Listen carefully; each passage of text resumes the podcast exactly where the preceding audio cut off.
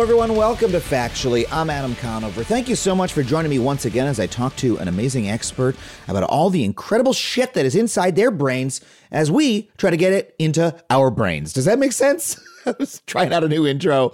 I don't know. Let me know what you think. I want to thank once again everybody who supports me and this show on Patreon. If you want to support, go to patreon.com slash Adam Conover. You get bonus podcast episodes. You get live stand-up that I have never published anywhere else, including my entire one-hour show, Mind Parasites Live. And you can join our live book club where we are reading a nonfiction book together and then discussing it all together on a big Zoom with the author. Our first book is Four Lost Cities by Annalee Newitz. It's really incredible, super fun. We're going to be talking to Annalee in just a couple weeks. So hop on the Patreon if you want to join. Now, let's talk about today's episode. You know, as I've discussed recently, I've been trying to learn a lot more about China the country, the culture, the history, the people, the politics, the whole deal. It is a fascinating topic, a fascinating place, and we have not even come close to exhausting it and probably never will. That's one of the reasons it's so fascinating. There is just so much to learn. But today, specifically, we are going to talk about the Chinese language.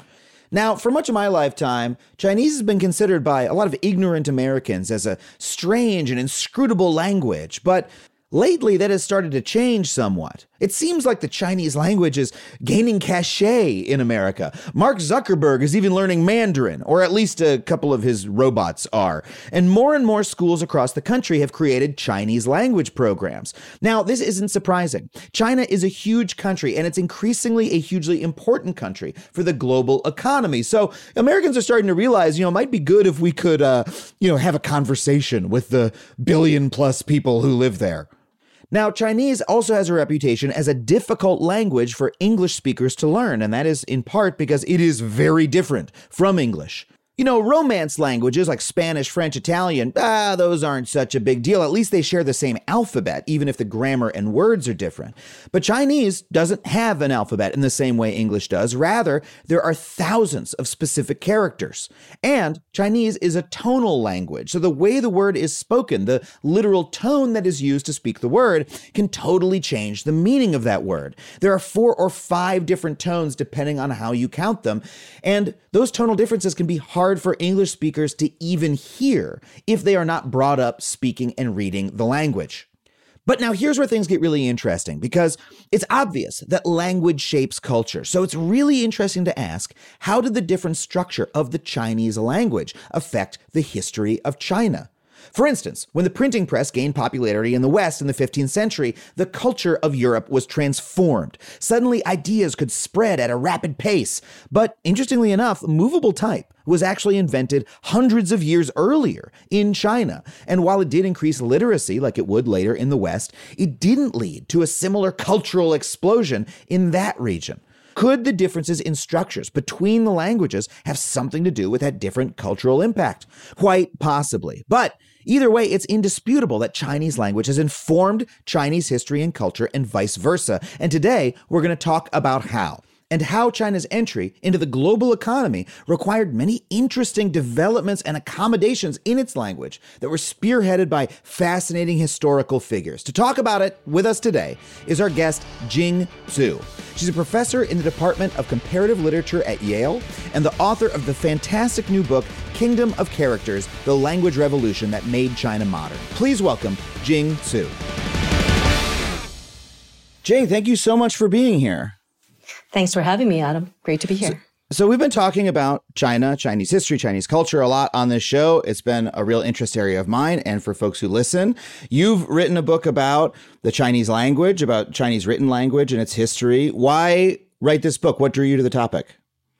Well, you know, I feel that at a time when China looms so large on Americans' minds, there's actually very little understanding of what China's actually like from the inside, mm-hmm. what makes them tick, and what's something that they really prize more than anything else over the centuries. And it really is the language, which I talked about as China's first and last Great Wall. It kept insiders in and it kind of kept foreigners out. Mm, it's it has like a really outsized cultural importance uh, to the to the country and to the people, and it's also something that we've been paying more attention to in the US anyway. I know many, many more people who are studying Mandarin, etc. Um, but so let's get into it. But f- first, I'd love to just talk about like the basics of the language. Like, you know, what I don't want to say what is it, but what makes it distinct, uh, and what do folks who are English speakers who don't know much about it, what what are normally its most surprising facets to them? Well, you know, to start, I would say think about the English alphabet for a second. So you have 26 letters. It's a finite set and they come in a particular order, right? So you're never going to see B before A, mm-hmm. S is mm-hmm. followed by T, so on and so forth. Okay, so that's all you have to know 26 letters, and you can compose any word basically in the Indo-European languages out of it. Now, switch gear to Chinese. Chinese doesn't have an alphabet. It has instead what are called characters. And they basically look like square shaped clusters of smaller patterned, um, you know, intersection of lines and dots inside them. So they're kind mm-hmm. of clustered together. Um, they're not success, they're not written out successively. And they're kind of composed of these parts that just kind of nestled in one another. And you don't have 26, obviously. Instead, you have thousands. In fact, I think one count is 80,000, but Luckily, wow. you only need to know about three to 4,000 for basic literacy. So don't worry. I don't even know 80,000. okay. But um, now I, I knew that generally, but I, I want to dig into some specifics that I don't know. Is there not a phonetic alphabet whatsoever? Like I know Japanese, for instance, has the you know kanji characters that are uh, roughly analogous to what you're describing, but there are also phonetic alphabets. Um, is there? A, how does one? Is, is there a phonetic alphabet of any kind? No, the short answer is wow. no, not originally, not at, a, at, the turn of the 20th century. So, you know, Japan's a good example because Japan, basically, Chinese was its first writing system. So a lot of China's mm-hmm. neighbors borrowed from it. It was like a big empire, it was most literate, most accomplished in many ways. So Japan borrowed character writing from China, but yeah. they kind of turned it into their own. But in addition to that, they recognized that you kind of need something more phonetic. So that's why they have what's called the kana syllabary, these two other systems that basically kind of sound sound like Western alphabet. You put them together and they piece out what something sounds like, except instead of letters, they're kind of these simpler parts that are actually derived from character writing. But Chinese doesn't have a equivalent alphabet like that. Well, now they do, but certainly where the book starts, where the whole story starts mm. in the hmm. early 20th century, the answer is no, which is why to consider where it is now with a romanization system, and also somehow you can call it up on your computer screen, text it across the world and have it show up, you know, pop on a different screen. All this is extraordinary accomplishments. It's kind of the unseen revolution that's been happening throughout the 20th century. Yeah, that's a really cool way to put it. I mean, so the the the fact that the language works that way is such a fundamentally different paradigm for a language than you know uh, what I grew up with. Obviously, it it must present like really specific challenges, especially using it on a computer. But uh, let's start at the beginning of the story uh, uh with your book. Where does your where does your story begin that you tell? So it opens in 1900 with this Buddhist monk who turned out not to be a monk but a wanted fugitive who was actually on the brink of coming back to the Chinese empire. Now, he was a wanted fugitive in China. He was one of these conservative, progressive reformers. So he was part of the Mandarin elite in the last dynasty.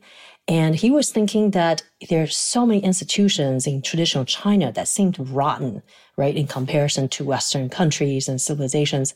So he's thinking, you know, for China to survive, it kind of needs to have a better writing system that's easier to learn. Because to become modernized, you kind of have to have this people literate. And how do you do that? Because mm-hmm. traditionally, written word, probably in most civilizations, belong to the elite and the few. And so he mm-hmm. wanted to somehow, first of all, so his first task was, well, that's all great. We want to modernize Chinese, but frankly, there's so many spoken dialects, right? So people don't see it now, but China has hundreds of spoken dialects, so someone from the south cannot necessarily understand someone from the north. Mm-hmm. In fact, officials who used to go out and distribute famine relief would complain that it's like speaking foreign languages. They can't communicate with local officials and get their job done. So Wang Zhao decided he would come back, but this was really at great peril to his own safety because he was basically, he had a, he had a bounty on his head. The Empress Dowager personally wanted him dead. Hmm. So he could have stayed in Japan he could have lived out his years there. He was, in fact, there for already two years. But he had this burning desire that just would not die, which was to come back to China and do something for his language. And so he stole across the border and decided that he would make this work at all costs. And so, what did he? What year, by the way, was this? And what did he do? 1900. Wow, so okay. he came back. He looked around for allies, and he said, "You know, the Chinese language." He showed them his pamphlet because he had it tucked away in his robe. He had been working on it. It's basically like a it's like a blueprint of a kind of alphabet, a kind of phonetic alphabet, more like the kana we're talking about. So not mm-hmm. in letters, but kind of using symbols from actually similar to Japanese kana. But he had an additional inspiration. And this is something that no one really thinks about, which was, you know, the last Chinese dynasty was not ruled by what we think of now as Han Chinese, right? The majority, the ethnic mm-hmm. majority but it was ruled by the Manchus, which was a, a foreign kind of ethnic ident- uh, another ethnic group. Right. And so the Manchus themselves, the reason people don't know the last dynasty was ruled by Manchus because they actually assimilated. They didn't impose their language or culture because they're looking at a vast empire, but they decided to just basically learn Chinese themselves and basically become it was easier to do that than try to convert the entire population. And so the Manchus themselves had a kind of phonological system to teach themselves how to pronounce Chinese. So it's hmm. kind of like an alphabet. And Wang Zhao also took inspiration from Japan and took inspiration from Manchu phonology in order to sound out what his native dialect would sound like, which was Beijing Mandarin.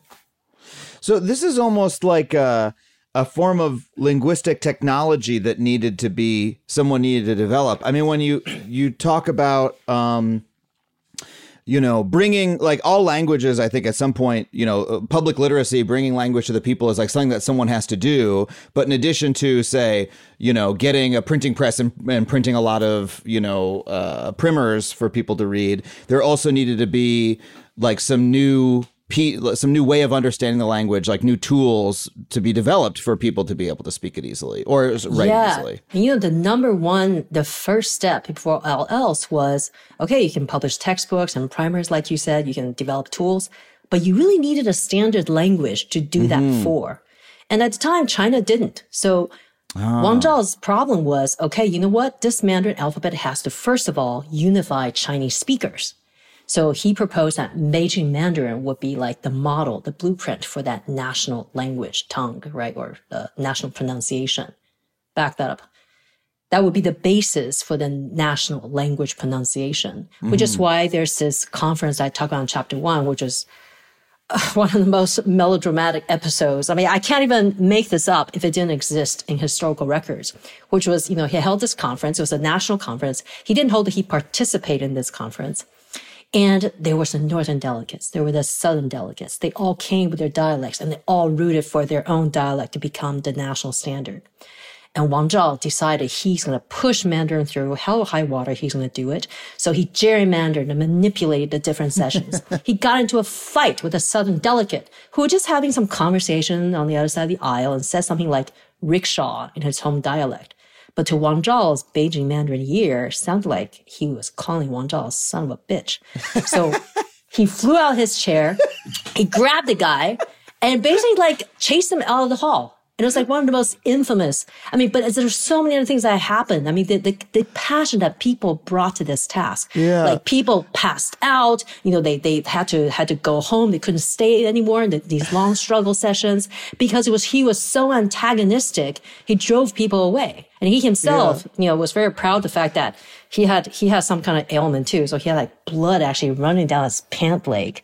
And he was like, ah. Yeah, but he stayed. He was really proud of this fact. Yeah, it was kind of it was kind of gross when you think about it, but, but he was unstoppable. Fact, but the fact the fact that at a conference to standardize a language, you would have a misunderstanding like that, where where like okay, everyone, we gotta get we gotta all get on the same page with regard to the language, and then someone says rickshaw, and someone else is like, you call me a son of a bitch, and like chases them out. Is like, wait, that's exactly the problem that you're like trying to solve. Is exactly that's exactly right. So you can tell how this is actually a major issue. If the Chinese cannot communicate with their own people, mm-hmm. how are they supposed to communicate with the outside? Right? Because they needed one language. Yeah. Every nation has a national language. And for China to become a proper nation, it needed that. And it needed citizens who spoke that language. Wait, so uh, that brings me to a question that I almost wish I had asked at the very beginning when we're talking about what we mean when we say the Chinese language and when we talk about these dialects. Like my very, uh, I'm, I'm really ignorant of all this. My the level of my understanding is I know that there's Mandarin, I know there's Cantonese, I understand that these are you know not the same language or are they different dialects? Are they the same language? You know, how do we walk me through that piece of it, please? Yeah, I'm finding this great quote for you, Adam, which is okay, great. You know, that's right. There are hundreds of dialects in Chinese. What you really need to know is basically what this Yiddish linguist Max Weinreich once said. He said, "A language is a dialect with an army and navy." So essentially, Whoa. it's really just a power standardization. Who has the bigger mm-hmm. guns? And that's the language. That's that's the dialect that's going to become the language. And mm-hmm. that's basically what happened because Mandarin, Beijing Mandarin is really not a, it was a, it was a language spoken by officials to bridge the communication gap between themselves when they're like out distributing famine mm-hmm. relief. But the issue is, um, it was not a national standard per se.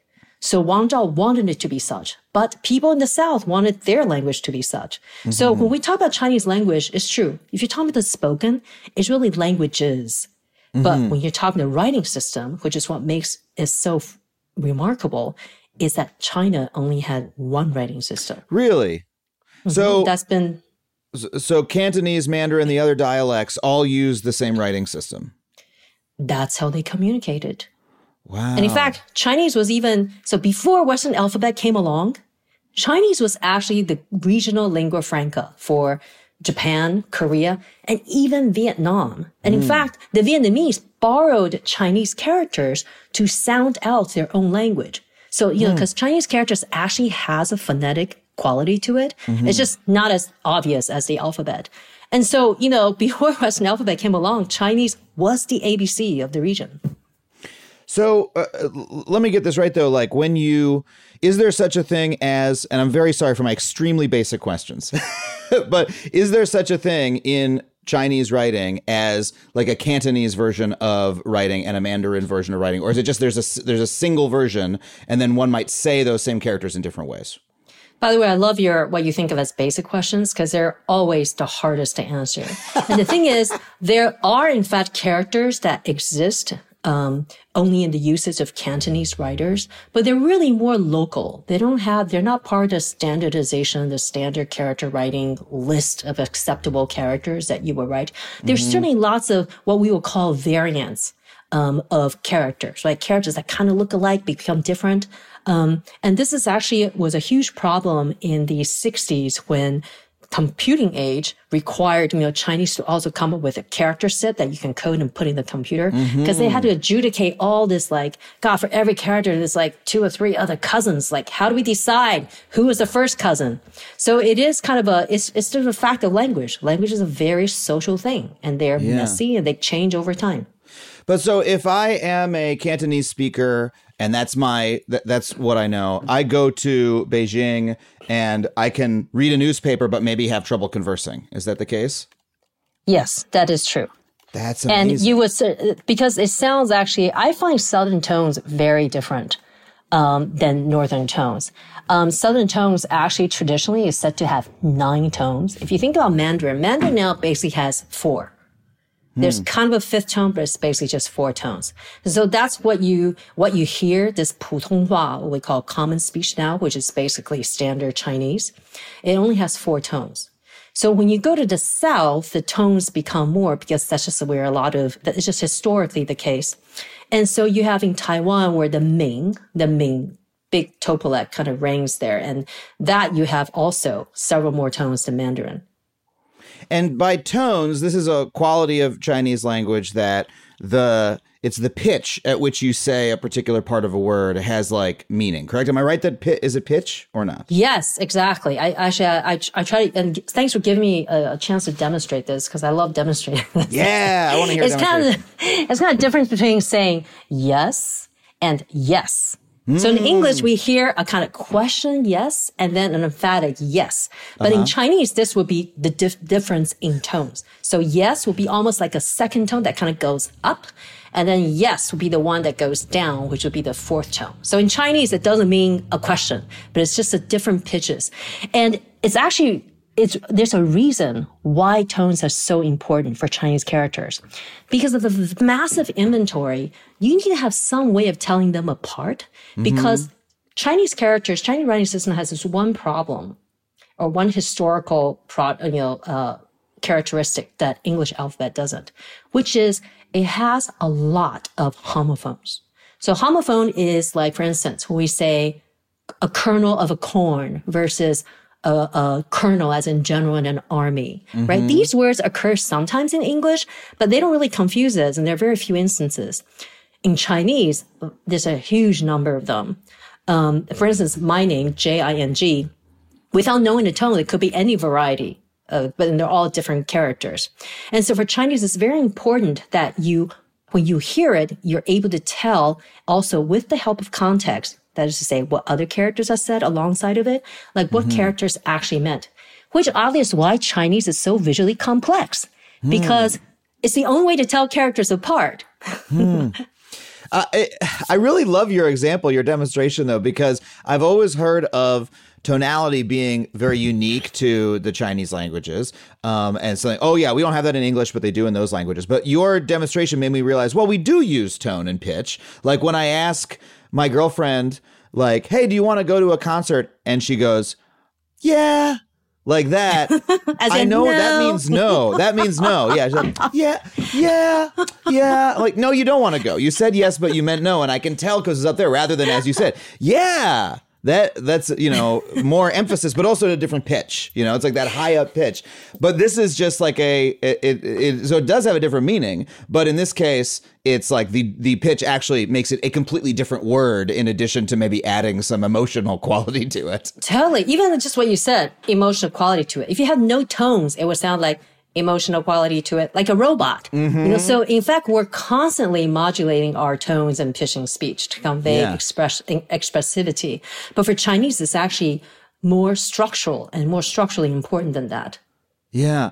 Okay. So we've talked about these, you know, major differences between Chinese language and uh, at least English. Um, the the immense number of characters, the tones. What I'm curious about is. You know, these are not features of the language that anybody like chose. Like nobody 10,000 years ago was like, "Hey, let's invent a writing system." I mean, there are people who, you know, make their decisions, right? But like a language is something you're born into. Um, and that sort of springs up organically. And so what I've always wondered is how does that make how does that change like the cultural uh context of the language you know how does that change how the language is used um does it present any difficulties in terms of like literacy you said with computers for instance is a, was a lot more difficult to put uh, the chinese language on computers than uh, say english i would imagine so what are some of those differences Adam, I love your questions. Cause actually, just give me a chance. Cause now, actually, I seldom get to talk about this, but this is actually why I picked up this, this project in the first place. Because Cool.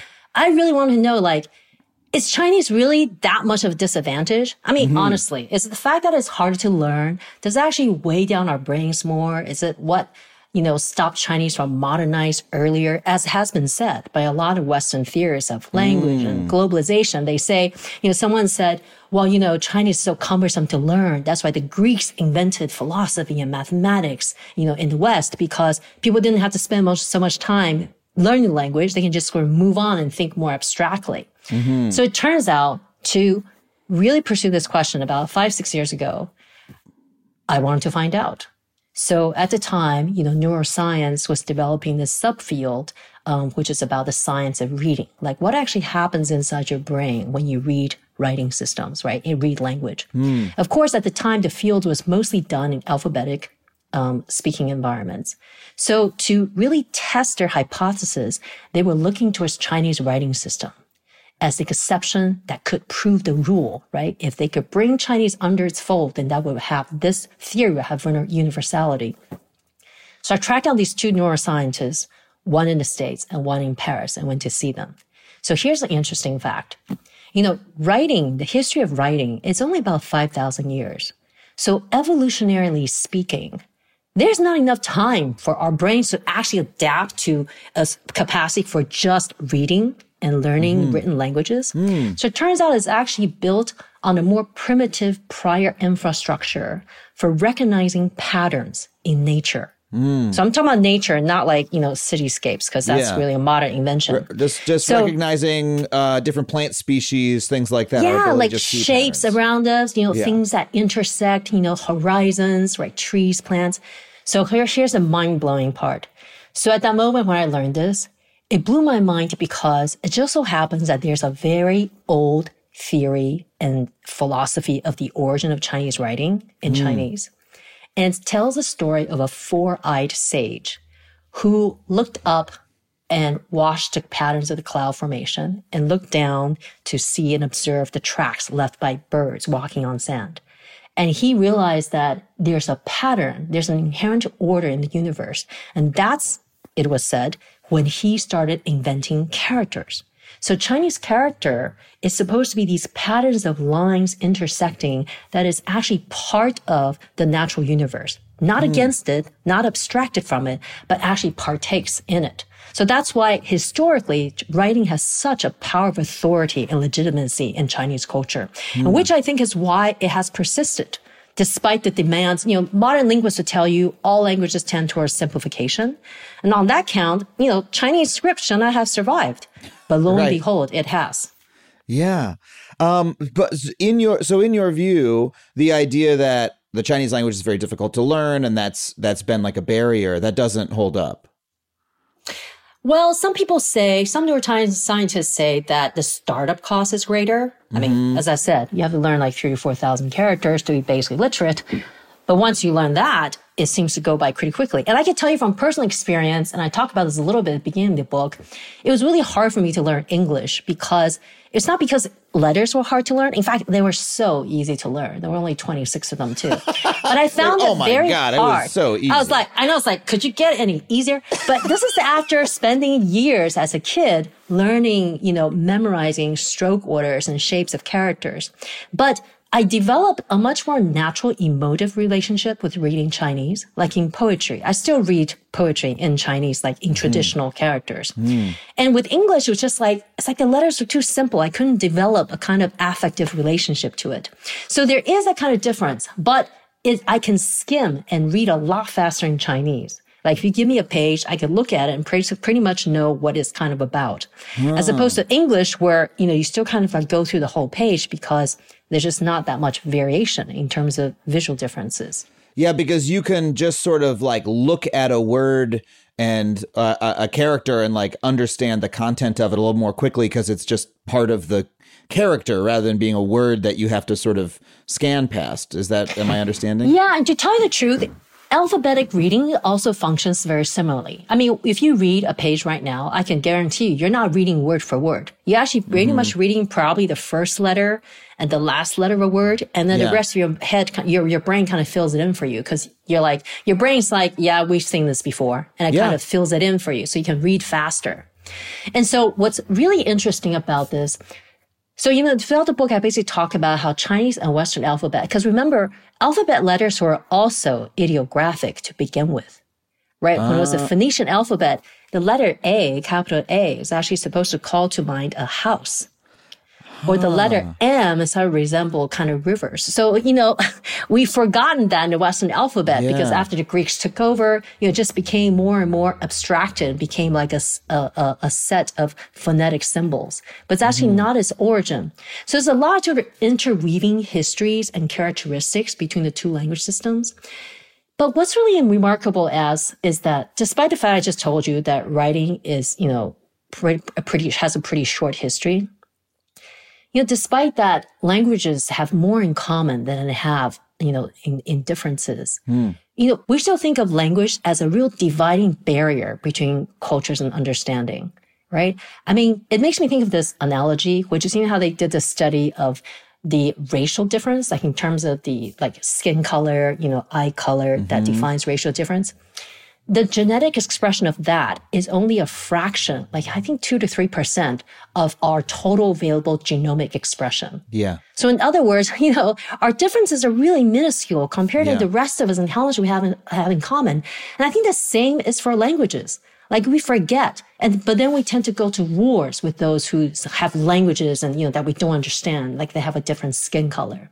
And in yeah. fact, these days, you know, we actually talk about you know, our mother tongue and being a native speaker of this and that language, you know, pr- pretty much unproblematically, as opposed to when we talk about gender or race, right? Well, we, we understand its constructedness and how there's certain kind of essentialisms that doesn't work or isn't fair. Mm-hmm. But we still kind of hold on to language as that last bastion of essentialism that frankly we just love to keep. Yeah, it's true. Like, and we make judgments about people based on their language and based on accent or based on lack of fluency that are really hard to get past, you know, the just the the basic stereotype of, you know, when someone doesn't speak your language as fluently as you do, you know, feeling that that connotes a lack of intelligence on their part, right? That is extremely hard to overcome, and it's something that we put less work into overcoming than we do a lot of other prejudices that we that we know we should not carry. Totally. And having been on both sides of that in, you know, two different languages, I mean, I can tell you, can't we just get over that don't you mm-hmm. think, Adam, that the world would be a better place? yeah, do that. But it, but language is so inherent to us, and it it is you know when someone uh, expresses themselves in a way that we feel is slow or whatever, it's very hard to not just say, oh, they must think that way too. That must be deep within them. Like I agree that we should overcome it, but I also understand why it's so deeply rooted in us. Yeah, we have a lot of implicit implicit bias when it comes to language, right? When you hear an yeah. accent like Chinese, you're thinking, you know, broken English immigrant. When mm-hmm. you hear French, you're thinking, ooh, European distinction, tradition, right? So mm. there's a mm. lot of prejudices that we do that's kind of hidden in language, which is why I tell you, like, yeah. we have to stop protecting language in some ways as kind of like a mother tongue or, you know, a native speaker quality that we don't interrogate. I have to ask, what is the Chinese stereotype of English speakers who are trying, who are speaking you know, Eng- Chinese poorly, Mandarin poorly, um, who have half learned it. I'm not sure if you want to know, Adam. I mean, I'm but, curious. Know, frankly, but... frankly, I have to tell you, Chinese often feel um, they're curious, they're really amused, and they actually really admire foreigners who can speak Chinese well. Mm. So, you know, my favorite example is actually Matteo Ricci, the Jesuit missionary that basically compiled the first he, he compiled the first romanization scheme for Chinese. This mm. 16th century. And Matteo Ricci was known to be able to learn just like thousands of characters. And he was, he was made almost like an honorary Confucian. Mm. And the hmm. Chinese really revered him and they treated mm. him hmm. like an honorary Mandarin. Amazing. Well, we have to take a really quick break. When we come back, I, I want to ask you about how the Chinese language interacts with technology, with the modern world, but we have to take a quick break. We'll be right back with more Jing Tsu.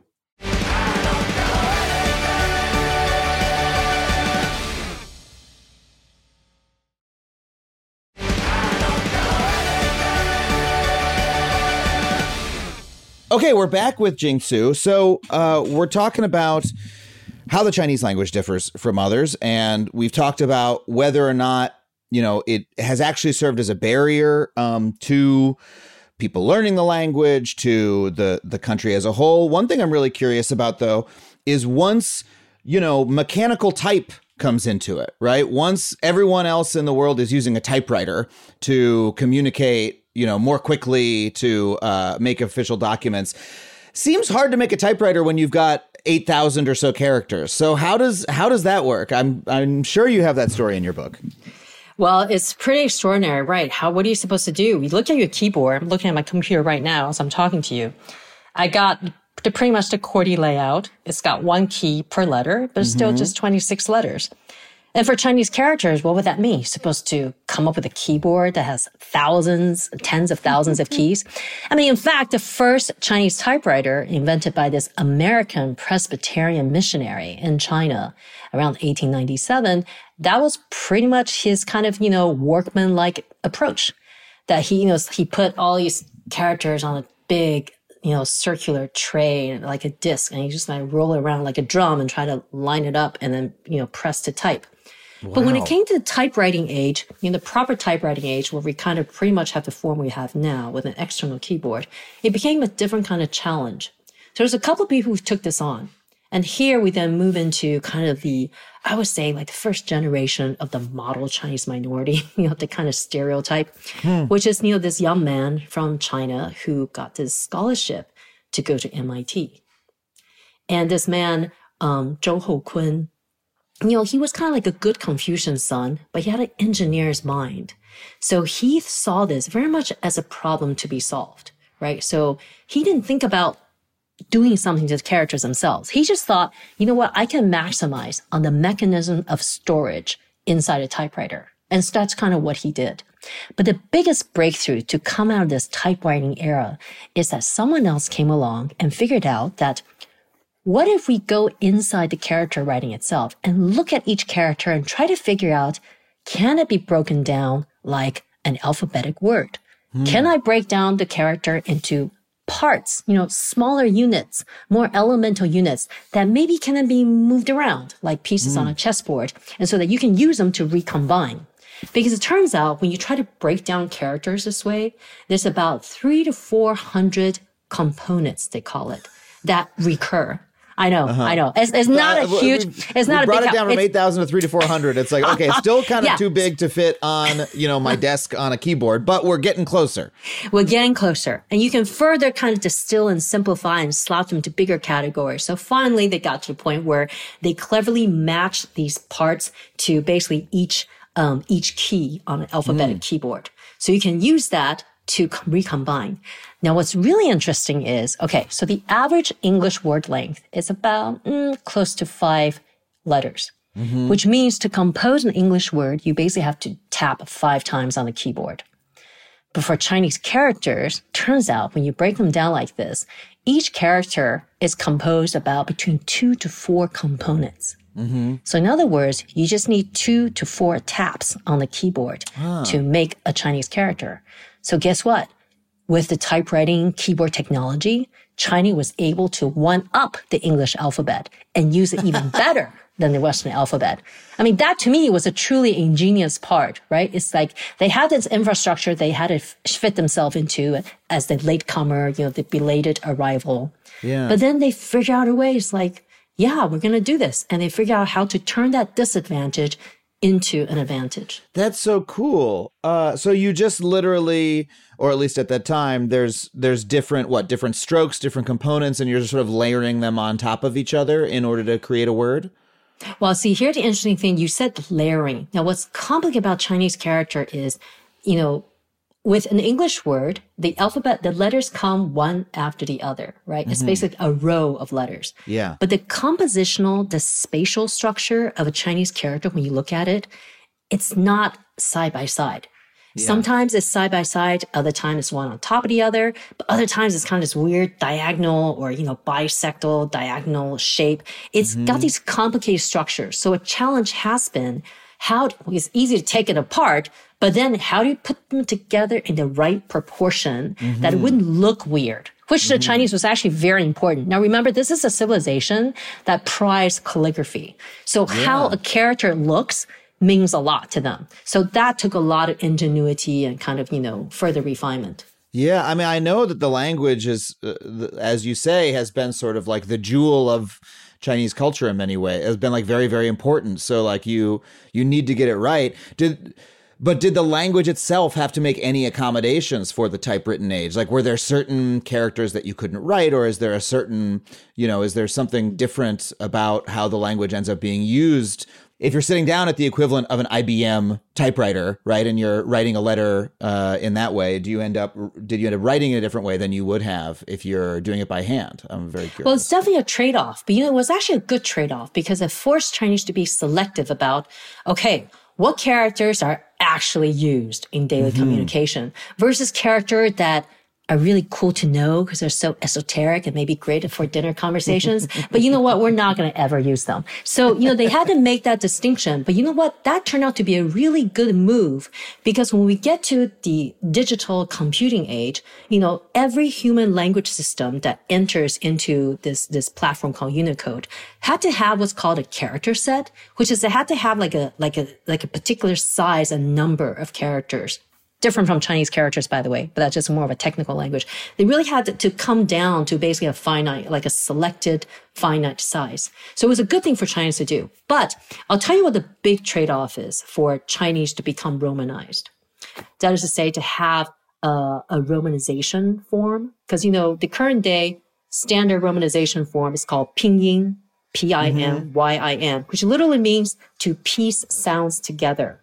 And that's mm. basically pinyin is the romanization. It's like my name, Jing, J I N G. That's yeah. a that's a that's it's a pinyin spelling. Writing Chinese using uh like English or Roman characters. Yeah. Exactly. So the big trade-off of that is you cannot indicate tones in romanization. Mm. So you know, there's this one chapter where I talk about, I don't know if you remember this, I talk about Sir Stone, who likes to eat stone lions.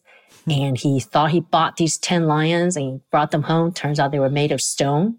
Hmm. So this is a parable that in Chinese, in character form, in the original Chinese, you see it and it's like a great little story, very charming, very quaint. But if I were to represent the entire parable in Roman letters, it would literally be S-H-I repeated like 92 times. Mm-hmm. So it would sound like she, she, she, she, she, she, she, she, she, she, she, all the way. Yeah. Whereas, you know, there's, because there's no tone indication, you have no real idea like what's being said. Yeah. So that's kind of the trade off, right? China was Romanized, but the final Romanization form does not carry tones. Yeah, because our alphabet has no way to indicate tone. Like even though we do have it to some smaller extent, uh, you know, tonal differences in in the way things are expressed, there's no way to write that down using uh, A B C D E F G. yeah, and it doesn't really matter to English either, right? And we don't really we don't need to note tones in, in our speech. Like it's we have yeah. other ways of indicating, you know, what we mean. Now yeah. you can imagine with all these sort of, you know, pitfalls and difficulties and challenges and characteristics that are particular Chinese language, how important it was in the modern age when language become a kind of information right? In an information mm-hmm. age where whoever controls information basically controls the world. So this mm-hmm. is where like the book, I think this is in chapter six, where, you know, after standardization, after the Mao period, you know, these swashbuckling adventures throughout the revolution period, these individual inventors that we talked about. Now we get into like serious global power because mm-hmm. in the 19, late 1950s, both China and the US were basically engaged in kind of Cold War politics, where it was actually really important to be able to intercept or to spread propaganda or to be able to um, be the information source for language systems. So in 1959, for instance, there was a there was a uh, foundation in Cambridge, Massachusetts called Graphic Arts Research Foundation that under this man named Samuel Caldwell at MIT came up with a prototype of an ideographic composing machine that basically mm. was going to revolutionize Chinese and other ideographic printing industries. So, you know, mm. printing itself, you know, from this already in the works and typewriting era is really important to be able to mass produce your language, right?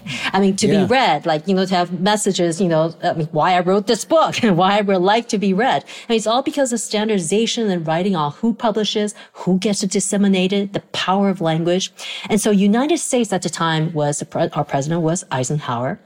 And Eisenhower thought he, he had actually had, had, had, a, had a, a working group that was in charge of um, national security policies. And this particular working group was called the Operations Coordinating Board. And they discovered that, that, wow, we actually had this invention that works. Also partly because between you and me, the American military basically financed it. But shh, that, mm. that of course is not really mentioned in the internal documents. Be that, you know, well, let that be.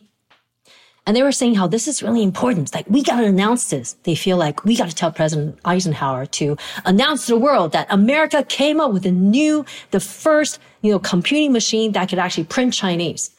And they say, And we should let this be a one-two punch because after that, we should figure out how to use this technological advantage to basically spread propaganda right? To mm. convince the minds and hearts of people around the world, especially the Chinese people, to the message of America. Wow. So it didn't quite transpire because as the one but it's the one obstacle that has basically happened throughout the Chinese Script Revolution. It was difficult to scale. It was difficult to mm. mass produce, right? So at the time that would have cost like $300,000, which actually to, to current dates about 2.8 million don't worry, I mm-hmm. actually looked this up. I didn't just do the calculation in my head. Not to, I don't want to over impress you, Adam. But, um, but in any case, so it's kind of aborted. But the internal documents, which is in this archive in Abilene, Kansas, actually talks about the internal discussions. They were sure that, yeah, we're going to use this to sway the hearts and minds. We're going to get a jump on this, you know, Cold War propaganda and bring around wow. communist China.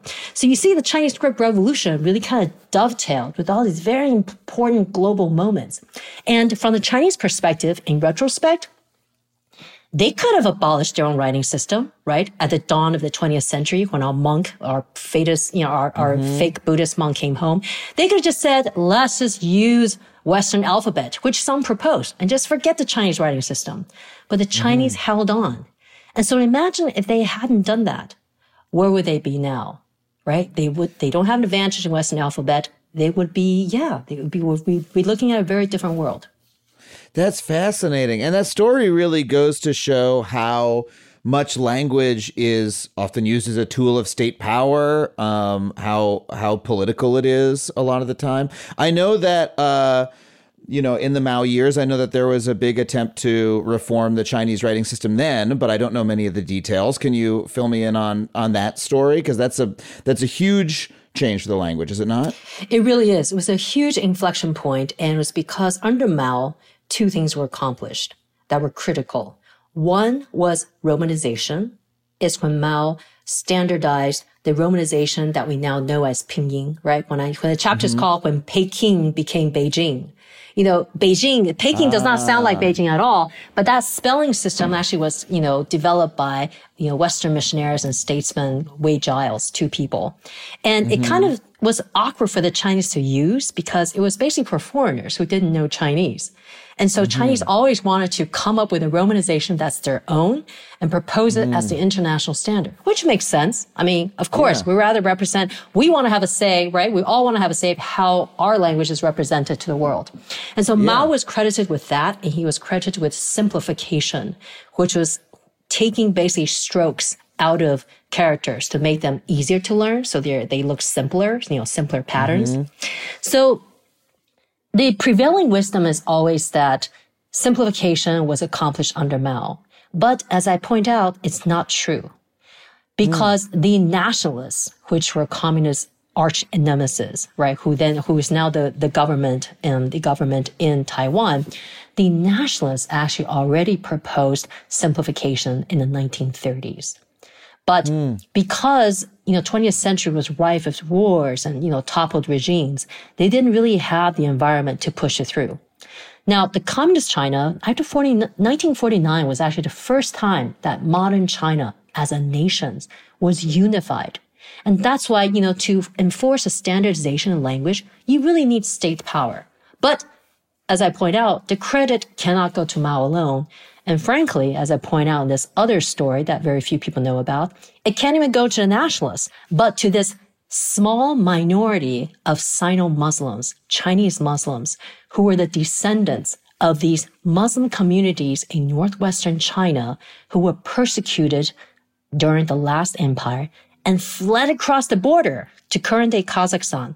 So they lived there completely outside of nationalization, revolution. They were completely, you know, they had no idea all this wow. stuff was going on in China. But because they had brought their spoken tongue with them, which was kind of like a northern dialect that sounded a little bit like Mandarin, you know, except they didn't have a writing system because they were illiterate peasants, right? We mm. talked about how illiteracy was extremely high. So these were poor peasants. And so they didn't have a writing system. So guess what? Their first writing system were actually given to them by the Soviets who under their own multinational language policy decide that each minority group, ethnic, these national minorities, ethnicities will have their own writing system at that time in Latin letters. Wow. So totally wild. So again, these are the small stories that fell between the cracks of big nations and empires, which is why I loved having a chance to uh, uh, across it. So this is a Chinese Muslim minority that is using that is speaking a Chinese dialect but using Latin letters given them by the Soviets and that is a language variant that like currently exists that people are currently using. Uh, yes, what's even more awesome. So this, not to be That's too so cool. mind bendy, because I don't make this up, but history has this way of getting super complicated. Yeah. So the way it comes full circle is that this Sino-Muslim Romanization under the Soviets somehow dovetailed and converged with the Chinese effort to Romanize in the 1930s because the ah. Chinese were looking to their Soviet big brothers for inspiration and ah. tutelage. And so the Soviet also had this precedent that they already did for the Chinese. They're called Dongans, by the way, the Chinese Muslim. So these two actually came, two halves came together in 1930s. Except by then, nobody really kind of remembered the Sino-Muslims and maybe they don't want to. Wow. Okay. That's that's an incredible story. Um, and it also goes to show how like as much as we try to impose our will on language, it also changes in ways that are unpredictable and you know that are that are so historically contingent. Um, just based on the way people move around and and those sorts of things. Um, my understanding is though that the that uh, the simplification of Chinese is like uh, was somewhat contentious is that the case i've also seen like this is extremely stupid but like when i'm choosing a language on a piece of software right and i like scroll by chinese sometimes it'll say chinese simplified or chinese perhaps traditional or something like that which makes me think okay well this uh, transition is maybe not quite complete or not quite uh, unanimous um, and what is can you fill me in on that Oh, yes. Okay. Now I see what you mean. Yes. So what happens in 1949 when the communists took over China and the nationalists retreated to Taiwan? The nationalists decided that they're going to be the defender of traditional Chinese culture. Ah. So they decided that they would champion and protect to the death traditional character writing, which is why when you see that option, like I'm looking at my computer window now, I can switch between the two, is that the, it, there are actually two systems. But the mainland system will also allow you to use complex or traditional characters because at the time of simplification, and the number has grown since then to maybe 8,000 or something like that, the originally simplified characters were only about around 2,000, a little above 2,000. So mm-hmm. it's not that they simplified all characters, right? So there, if you were to draw a Venn diagram, there's a subset of characters that could, that had, that have both simplified and traditional forms. Got it. So is it that when I see uh when I see that choice, is it really sort of asking, okay, mainland or Taiwan Taiwanese writing systems? Is that the distinction? Or is that an, is that a simplification myself? Pretty much. Pretty much, I would say so. But as you say, but yeah, I mean, you can imagine if you were to talk about it as this is a PRC versus Taiwan. Yeah. That's going to get you into a little bit of trouble. It's like Yeah. the, at the Olympics where I was just at. Um, you know, the, the, the parade of nations comes in, you know, in order of the alphabet normally. Yeah. But China doesn't have an alphabet. So they come by the first character of the Chinese name of the country. And the big controversy this year, as it happened also in 2008, when the last, you know, when China last hosted the Olympics, it was about putting um, Taiwan called Chinese Taipei Yeah. uh, right next to Chinese Hong Kong. And it was a huge row that Ch- Taiwan almost did not participate in the Parade of Nations in the opening ceremony because of it. And guess what? This happened in 2008 too. But guess who saved the day?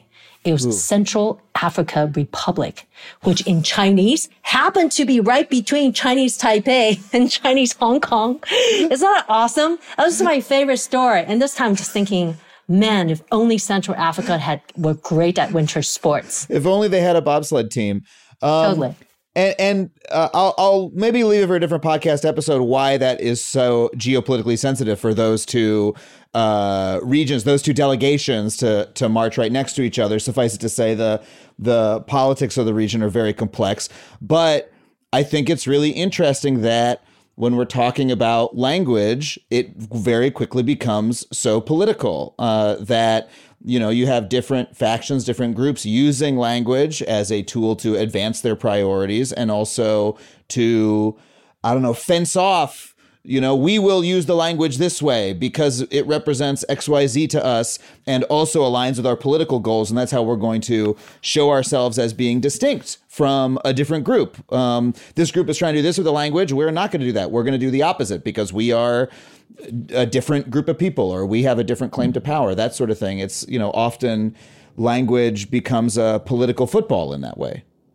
And I do think that language is politics yeah. It is political because it is always about power. Yeah. That's so fascinating. It makes me want to it makes me want to learn, learn Chinese. learn Chinese a little bit. I mean, I've always been, I've always had a desire to, but it also has the reputation of being a very difficult language for uh, English speakers to learn. Um, and also, all the people I know who are learning it are like, well, I don't know Mark Zuckerberg, but when I think of who's learning who's learning Mandarin, I'm like, it's Facebook Facebook people, you know, it's like tech industry people who are like trying to learn for business, you know, and uh, it's uh, seems like something that I have I have less access to, but I have that curiosity about the language. You can totally do it. I mean, look, I I see freshmen coming in not knowing a single word of Chinese, and by the time they graduate from Yale, they're like speaking, you know, Beijing Beijing dialect better than I can. Okay, so it's totally to doable right now, Jing. but you can do it online. I'll, I'll I'll connect you, Adam. I'll connect you. I mean, it's just there's so much you gain so much access to a culture and a people when you do understand the the language. There's all these little details that you get. You know when i was in college i studied german for a number of years which is of course a much much closer to english. I was a philosophy major and i read some philosophy in the in the original german i had a great time. And now i've lost all of it because i have not had a reason in once in the last 20 years to practice any german which is a, a real loss to me. But there's all these little things that you pick up, you know, when you when you learn it. And uh, yeah, it's always something that I wish I had more access to. So maybe I should give it a shot. Well, if you read Heidegger in German, I think you can learn a little Chinese because that I read, that to I me was Kant, the hardest but thing. that might have even been harder. well, Kant is actually very good, and he's very much more methodical, and he didn't come up with you know wonky German words himself the way Heidegger did. That's true. Okay, wow. So you you have you read both in German? Uh, yeah, I mean, I had to, that was my European language when I was in grad school, German. Oh so gosh, I have to tell, amazing. yeah, it, it's a hard one, but it's you know what, it's a really useful one. it's a really fun language. German's a really fun language because in a lot of cases, for folks who don't know, the verb goes at the very end of the sentence, and the sentences can be very long. So it'll it'll be like, you know, me and her at the cafe sat and da da da da da da da da da ate. And you're like okay you ate. That's i it's like a big surprise at the end like what to find out what they actually did. You find out the person the location the number the time the emotional quality of it and you're like what did they actually do? And then finally at the end of the language kabam at, at the end of the sentence it gets you.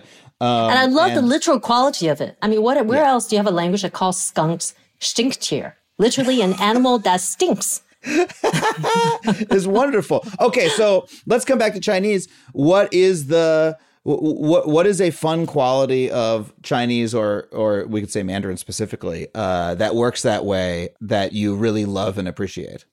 Oh my gosh, the question is where is it not in mm. Chinese? I mean, you will not find a more colorful language to have like a like a street spat in or, you know, like banter, street banter is mm. wonderfully fun in Beijing. But what I really love is also, you know, Chinese tongue twisters. Mm. I think mm. they're super awesome. Oh, so you want to hear one? I will, yes, I will leave you with to. one this as a, a great gift. Note to end on. Okay. This is something about eating grapes and not spitting out the skin versus eating grapes and spitting out the skin. Okay? You ready? Yes. 吃葡萄不吐葡萄皮，不吃葡萄倒葡萄皮. Wait, let me try that. Back up. Let me try this to be clear. 吃葡萄不吐葡萄皮，不吃葡萄倒吐葡萄皮。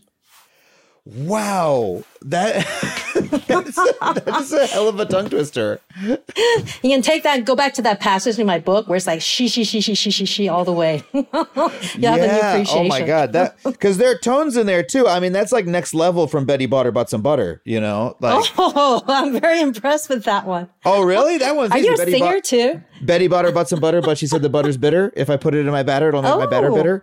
So Betty Butter bought her butts and Oh. better butter. That's a very easy tongue twister. That's I not a am hard one. very. Are you an actor too? yes, I Only. I actors an practice. actor. I am an actor, but I could do that ever since I was a kid. I, that was my favorite one to do as a kid. And people were like, "Wow, that's amazing!" I'm like, "No, that's an easy one." Uh, you know what's harder is toy boat, toy boat, toy boat, toy boat, toy boat, toy boat, toy boat. You ever do toy boat? No, wait. Is this supposed to morph into something else? Yeah, Toy- it's very hard in English. Now we've now we're off the topic entirely, but it's it's uh, very hard in English to say the word toy boat over and over again without having it morph. Toy boat, Yeah, toy I- boat, I- toy boy, toy boy. You end up you end up going toy boy at the end. It's just it's a tongue twister in a diff at a deeper neurological level. Um, uh, what do you okay? So where, where do you suggest if people are are curious from this conversation to learn more about the Chinese language and just want to dip their toe in and maybe understand a, a word or a character or two? Um, what do you suggest? Actually. And here's a really good way to put this because a problem that I often have, I love traveling to to Asia, um, to various Asian countries, to China, to countries that use Chinese characters. One of the problems is it's a lot different than going to France or something where at least I know the alphabet, right? so and I can like read a street sign and like understand it. But the you know when you go to Japan or China, a place like that, you look at a street sign, you're like, I can't read a character at all, right? Because I, I'm it's I have no exposure to the language. Um, So in terms of people who say, I just want to get, I want to I want to be at better than zero, right? What is the best place to start? Well, if you're traveling to China, I would say by all means reap the benefits of this century long Chinese script revolution that I wrote about and hmm. use Google Translate. Hmm. Actually, mm-hmm. Baidu, the Chinese company Baidu leads in the area of natural language processing for reasons I talk about in chapter, you know, in, in like chapter six and seven in the book. It's because of these breakthroughs in the 20th century. You actually now you can just kind of waltz into China and kind of put on your Google Translate. You can read your menus. I think it's actually a lot easier to navigate than you think. Mmm. Incredible. But short of that, come to Yale. well, I wish, you know, I think I think we got to take that up with the people who run Yale and say like, hey, uh, st- start some more cheaper classes that the rest of us can take because I would love to. But uh, thank you so much, Jing, for joining us. It's been wonderful. Tell w- tell people where they can get the book. Uh, you can get it at Amazon. That's probably where everybody gets their books these days. Um, and anywhere, just it's very Googleable. But just don't get just don't get a free copy from the Russian pirate CI uh, website. Well, and of course, you can get it from our special bookshop, uh, factuallypod.com slash books, if you want to support the show and your local bookshop. Thank you so much, Jing, for coming on the show. Thank you, Adam. How fun was this, huh? Thanks so much for having me. I had a great time.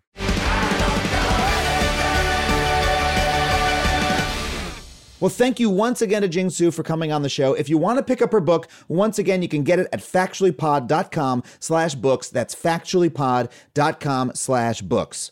I want to say a special thank you to everyone who is supporting this show at the $15 level on Patreon. That's Allison Liperato, Alan Liska, Antonio LB, Charles Anderson, Chris Stale, Drill Bill, M, Hillary Wolkin, Kelly Casey, Mark Long, Michael Warnicki, Michelle Glittermum, Paul Mauk, Rachel Nieto, Robin Madison, and Spencer Campbell. If you want to join their ranks, head to patreon.com slash Adam Conover.